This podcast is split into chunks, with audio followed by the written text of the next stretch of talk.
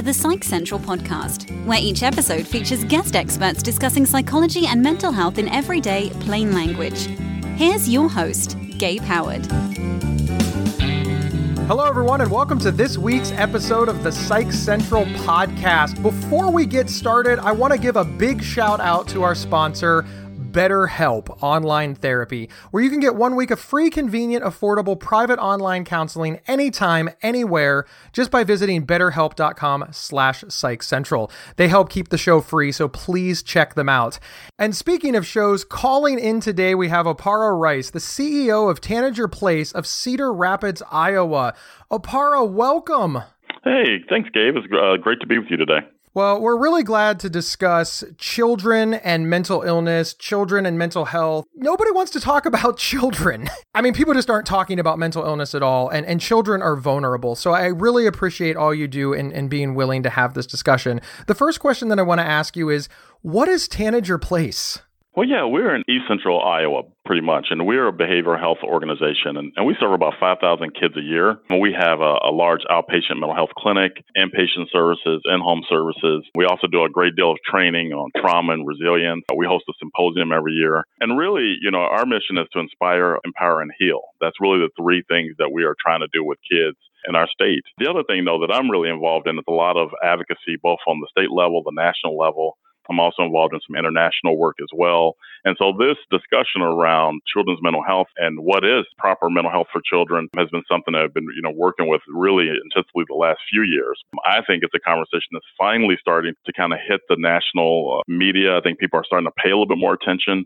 I think even when you look at what's happening right now at the border and what's happening with those kids, people are talking about the trauma. I was watching CNN, somebody was up talking about the trauma those kids are facing, and I said, "Oh, okay." We're finally starting to get it as a country. So it is a good conversation to have. And, and because really it's about where we're going to put resources for the future. So it's not cliche when we say kids are our future. That is literally the truth, but it's a hard thing to do. One of the things that I think that's interesting is, is you're saying that trauma is part of mental health and it's bad mental health. A lot of people, when they think of mental health, and, you know, unfortunately we use that word wrong all the time. You know, he has mental health. Yeah, everybody has mental health. They're really speaking of mental illness. But when we're speaking of negative mental health, you see the trauma scale as being very valuable. Uh, can you explain that a little bit? Because so many people don't see trauma as mental illness or mental health at all. Yeah, eh, because I think that what we're trying to do, I think what has happened in movies and other things, I think people have had this vision of what is somebody who is mentally ill, and then what is somebody who is struggling with their mental health, what is somebody who is struggling with mental health challenges. And what we have learned and what we really know is that all of us at some point have had some type of mental health challenge, right? And some of us have had different resilience factors and different interventions that have helped us over those humps. And I think that, that we are starting to to know more and at least speak to it. And I think that people are like, oh yeah, you know, I'm I think I'm to go get some help, or you know, man, maybe our child is looking a little bit more sad than I than I remember, or they're not talking as much. Maybe we should get some consultation. I think that what we've known, the discussion around trauma and ACEs, the uh, Adverse Childhood Experiences survey that, that Kaiser Permanente had done, had really kind of pushed across the nation and people started to think like god how many what were those things that kids have been exposed to that could affect their physical outcomes later in life? And that's where the discussion has changed over the last few years. People are making a connection of these traumatic events and they don't have to be you witnessed a shooting. They could be things like people hollering in your house or bullying situations that happen in school or divorce. It could be a multitude of things that are traumatic to a child. So there's no one like, you know, major traumatic event. It could be small little things that add up, but erodes a child's sense of self over the years. And so what are those things that help the child build themselves back up? What are those things that helps the child feel strong? What are those supports that the community has to to to foster those resilience factors in children? That's what we're talking more about. That's the part that's exciting. We kind of know this, that that really deteriorates a child's resilience factors. What we have to do is invest in the things that actually help build those resilience factors. And when it comes to children, they're vulnerable for a couple of reasons. One, they're children, but two, they're completely dependent on the adults who are around them. For example, if if I feel that I am in harm's way as an adult, I am empowered to do something about it. But children don't have that. They're stuck with whomever their parents are, and that can be positive, uh, but it can also be very negative. You know, absolutely. I mean, but when you think about it, all children have to go to school. right? So we know, and we we as a country know where our kids are going to be, mainly, especially during the the school months. We have to build in supports there. We can't. Parents are doing the best job they can. Some parents are better than other parents, right? Depending on how you look at what what parenting is. Some days I have two sons. I'm, I feel like I'm a really good parent, and some days I feel like, boy, I'm really struggling. I didn't handle that situation well. So parents are under also a tremendous amount of pressure. And I think when we look at the complex issues that are in society, all those things factor in. However, parents still need backup, right? You know, we need to make sure that our school systems and that are also trauma informed, resilience focused, solutions focused to help kids who may be struggling. And what we find is that more and more resources have been pulled out of schools for mental health and for positive mental health than than has been in, year, in years past, because everybody's trying to do the best they can with the budgets they have. We also need to make sure there are enough community support. I grew up in Chicago, and I remember spending my summers basically almost unsupervised, you know, on the streets of Chicago running with my friends. You know, there were no community centers, there were no real uh, organized activities in my neighborhood. And so, how can we invest in our communities, especially our communities that are more at risk, and we know that there are higher traumatic events and lower so- socioeconomic status, to make sure that those kids are still getting positive influences, that we're still intervening, you know, in a positive way, preventing kids from having further mental health crises later on in life um, and also strengthening their resilience. There are a lot of things that we have to do as a community. And it's not, and again, I don't mean to be cliche, but we have to look at it as a whole village um, and that we have to care about what's happening with all kids, regardless of who lives in my neighborhood or who doesn't live in my neighborhood. These are things that we need to have. It's an interesting concept that you raise, Okpara, that there are things that we can do to give kids a better chance and improve their mental health that children won't even see as, as preventative medicine, for, for lack of a better word. You take a child to a doctor and you give them a physical or you give them vaccines, that the child knows that it's preventative medicine.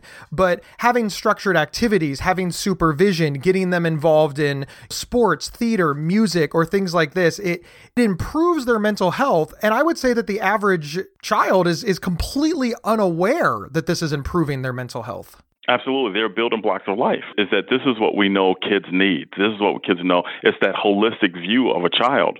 And we also have to, and you said it, we have to care as much about their mental health as we do their physical health that is as crucial. I, I said something controversial at a, at a meeting I was in maybe a year ago, right after the Parkland shooting. And that tragedy of that, that young man and all those children that died. This is also a child who committed this act was this was a young man who had gone through therapy and had been in therapy.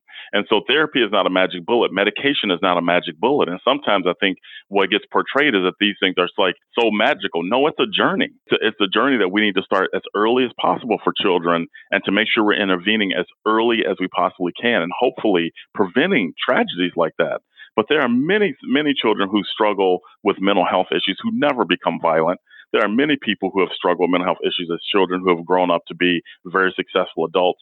What it is is that you find those things that help center you. You find those things that help you recover when you have crises. You find those supportive adults, those supportive community around you. It helps you when you're having some of those low points. The use of psychopharmacology has also been something that uh, we have gotten much better at it, at knowing the, the types of medications that might help a child and when children shouldn't be on medication. As a field, we have gotten much more sophisticated we tend not to focus on the positive things that are happening too, and the many, many programs around the country that are doing positive things. That for whatever reason, the things that always hit the paper or things we always hear the most about are the negative things that are happening. That's something that I think is really, really unfortunate. And we have got to have portrayals out there of people who are getting healthy. It's okay to have setbacks. It's okay to have challenges. We all have that. And that's the part we have to realize. None of us has gone through life without having some type of mental health challenge or issues of low self esteem or issues of depression or issues of self doubt or doubt about the world. You know, these are things that we just have to come to acknowledge. And I think that helps reduce the stigma in a lot of ways because you know what? It can be any one of us. I mean, each of us is such different, unique creatures. We all have different resilience factors. We all have different lives that we've lived. And then that journey has taught us how to deal with different stresses. And so I am very much glass half full about this because I think that there are so many amazing people out there trying to do work with kids that it that it does my heart well. And I know at Tanager Place, that's one of the things that we do, and I can see that work every day. We're going to step away to hear from our sponsor. This episode is sponsored by BetterHelp.com. secure, convenient, and affordable online counseling. All counselors are licensed, accredited professionals. Anything you share is confidential. Schedule secure video or phone sessions, plus chat and text with your therapist whenever you feel it's needed. A month of online therapy often costs less than a single traditional face to face session. Go to betterhelp.com forward slash psych central and experience seven days of free therapy to see if online counseling is right for you. BetterHelp.com forward slash psych central. And we're back speaking with Okpara Rice, the CEO of Tanager Place. Let's talk about some controversy for a moment because something that you said there is we need everything. We need psychopharmacology, mm-hmm. which is, you know, medication and we need therapy and we need community supports and we need we need lots of things. You use the the cliche which is one that I really like is that it really does take a village.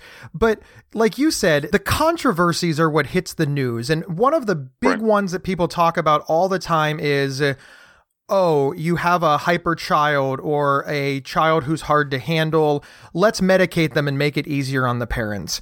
What do you have to say about that from your viewpoint as, as the CEO of, of Tanager Place, who works with a lot of children who are in crisis? Yeah, I, I think that that's a fallacy. I think that sometimes we think that a pill can solve everything. Psychopharmacology is just a part of treatment that usually is tied to therapy and other interventions. It's just a part of the treatment process.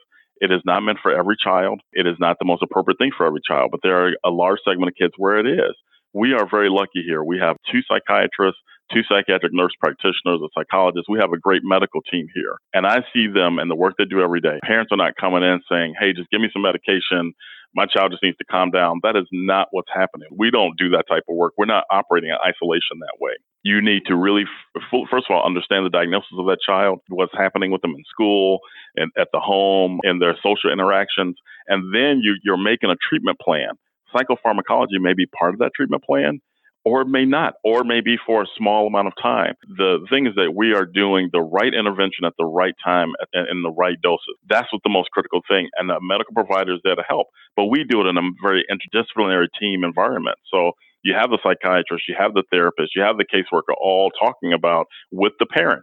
This isn't lockstep with the parent. I think that sometimes a society we think, oh yeah, there's a pill for that, that'll be then that's fine. That's not really reality. And most medical providers they're not trying to do that either. Um, in all fairness, too, and, and psychiatrists I've known around the country and people I talk to, uh, people take that very seriously because what we know is that some of these medications are very strong, and and there are long-term studies around how they may impact children's physical health years down the road. So people are very careful about what they prescribe. It's interesting to hear your perspective on it Okpara, because you say things like psychopharmacology and interdisciplinary team and wraparound services. And that's a very medical approach. And I think that is what's happening in the field. I think that is the average way that a, a child is prescribed medication and services, etc.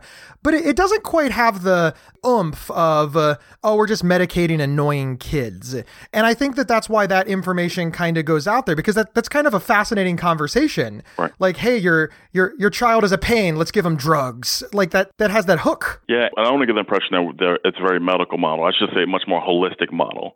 I mean, because the other pieces that that we do, and it's part of our conversation or how we look at kids, is you're looking at all the social determinants of health that the CDC put out. So you understand housing, you understand employment. You understand all the societal factors that go into what happens in that household, what happens with those adults, also then happens to that child. So I'm speaking from like a, a professional standpoint and using the big words or whatever. But the reality is, I'm also a dad of a 13 year old and a nine year old. And when I think about if my children are having challenges, what would I want them to have? And the fact that their dad is a CEO should not matter we want kids who whose parents are not CEOs or whose parents are single parents, whoever, to be able to get the same quality of care and that same holistic view of that child. So there's no shortcut to proper treatment, and that's what we have as a society. It's, I think. I think we're starting to get there. I am hopeful we're getting there. We see the the holisticness of what a child. Again, medication is not a cure all. It's got to be part of a treatment continuum that involves therapy, that may involve physical health, and, and there's a lot of other pieces that, that go along with it. But we have to look at the child holistically. Otherwise, we're not really doing a service because children are not, they don't operate in isolation. So if you're not looking at all those pieces, you're not going to be effective. And, and, and no medication is going to be effective. And we're not trying to have kids who are zoned out you know, walking around the, the city. That's not that's not productive and it's not healthy. There's an interesting thing that you said there where you said that the things that are happening to the adults in the household are happening to the children in the household. And I want to touch on that for a moment because adults really have this idea that children are you, know they're, they're bulletproof from the ways of the world. They don't have mortgages and jobs and children and and all of these things. But i think if we all reflect back when when mom and dad are stressed out about money that is felt and reverberated throughout the household and absolutely impacts the children. Now it may impact them in a different way. And in fact i think it's reasonable to say that it absolutely impacts children in a different way. Can you sort of speak on that idea that oh you're just a kid don't worry about it and how that needs to evolve because uh, that the kids are worried about it, but because you told them not to worry about it, that means you're not a source of support. Right. And I'll say a couple things. You know, one, first of all, anybody who's been around any type of child knows children pick up on everything, first of all.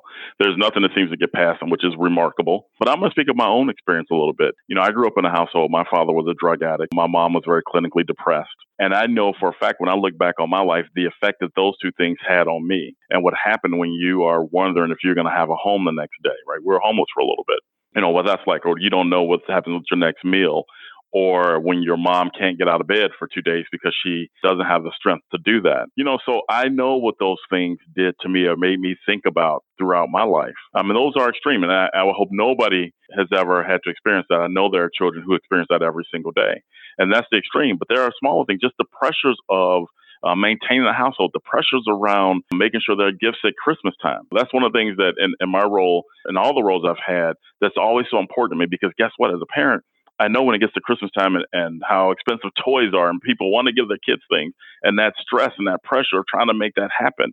But God, do you pay this bill? Do you go get this toy, right? You know, we try to make sure all our kids who are in our programs get some Christmas gifts or families get get gifts. So that's one less thing that they have to worry about.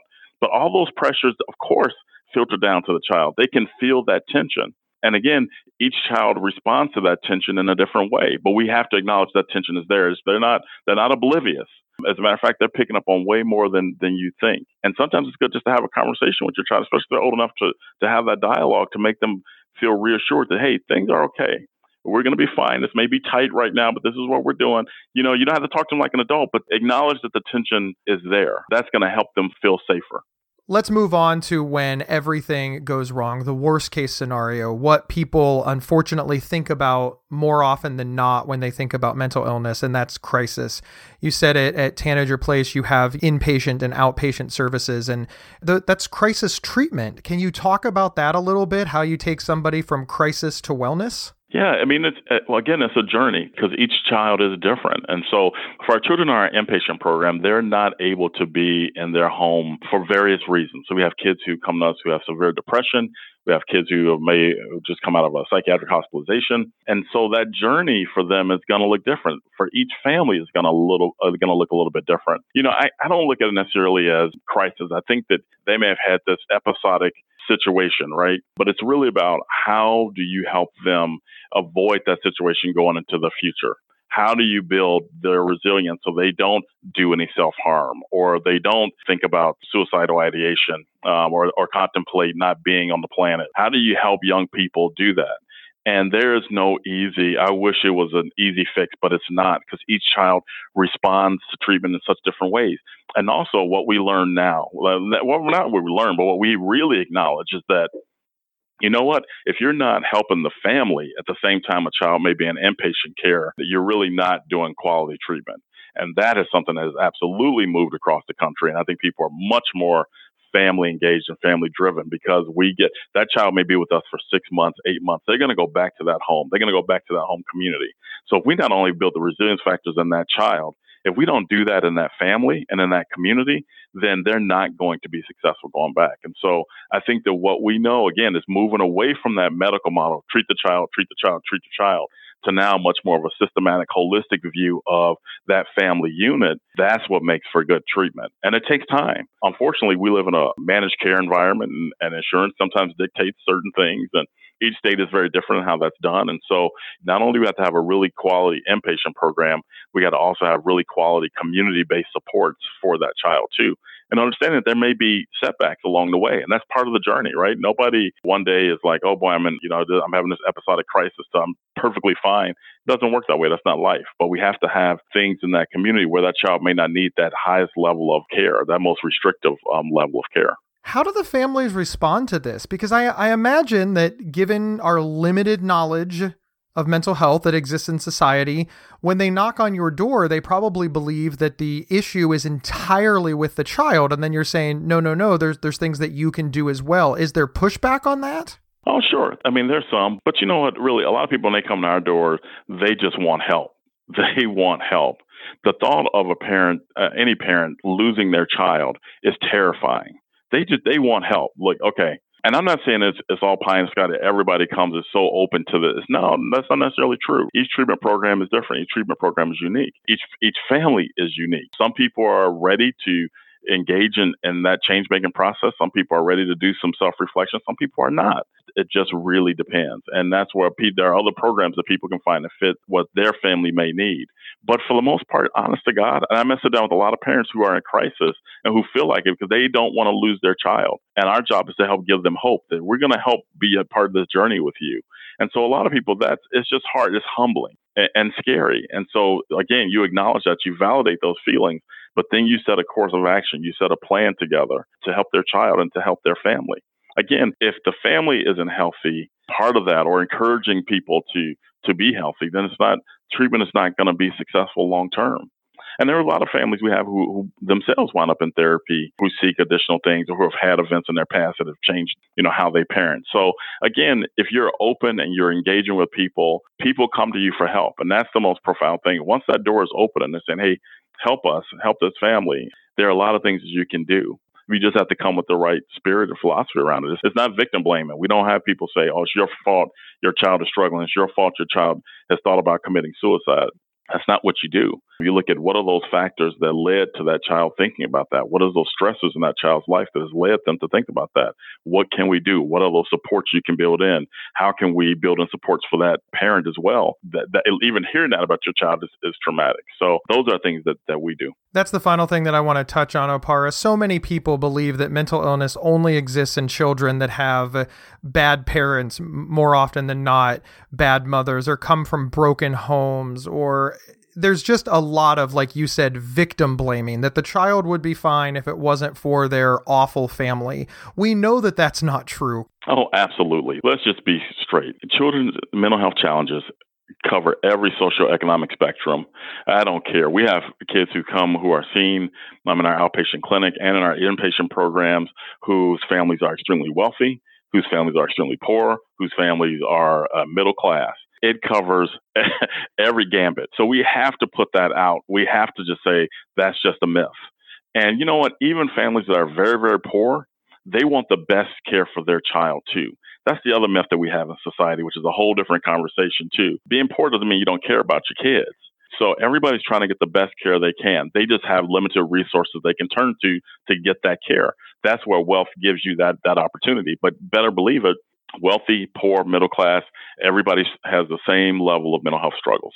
That is excellent. Okpara, thank you so much. What's the website for Tanager Place if people want to check it out across the country? You got it, www.tanagerplace.org. Awesome. Thank you so much for being on the show. We really appreciate your time and for enlightening us on all of these subjects. You're just you're just awesome. Thanks so much for having me. I really appreciate it. Uh, you're very welcome. And hey, everybody, do you want to interact with me on Facebook? Suggest topics, comment on the show, and be the first to get updates? You can by joining our super secret Facebook group, which I've now said publicly, at psychcentral.com slash FB show. Have any topics but don't have Facebook? There's got to be one out there. Email show at psychcentral.com and tell us what you think. And don't forget to review our show on whatever podcast player you found us on. Tell a friend. Thank you so much, and we will see everybody next week. You've been listening to the Psych Central podcast. Previous episodes can be found at psychcentral.com slash show or on your favorite podcast player. To learn more about our host, Gabe Howard, please visit his website at gabehoward.com.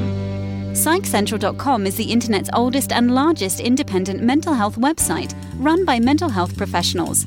Overseen by Dr. John Grohol, PsychCentral.com offers trusted resources and quizzes to help answer your questions about mental health, personality, psychotherapy, and more. Please visit us today at psychcentral.com. If you have feedback about the show, please email show at psychcentral.com. Thank you for listening, and please share widely.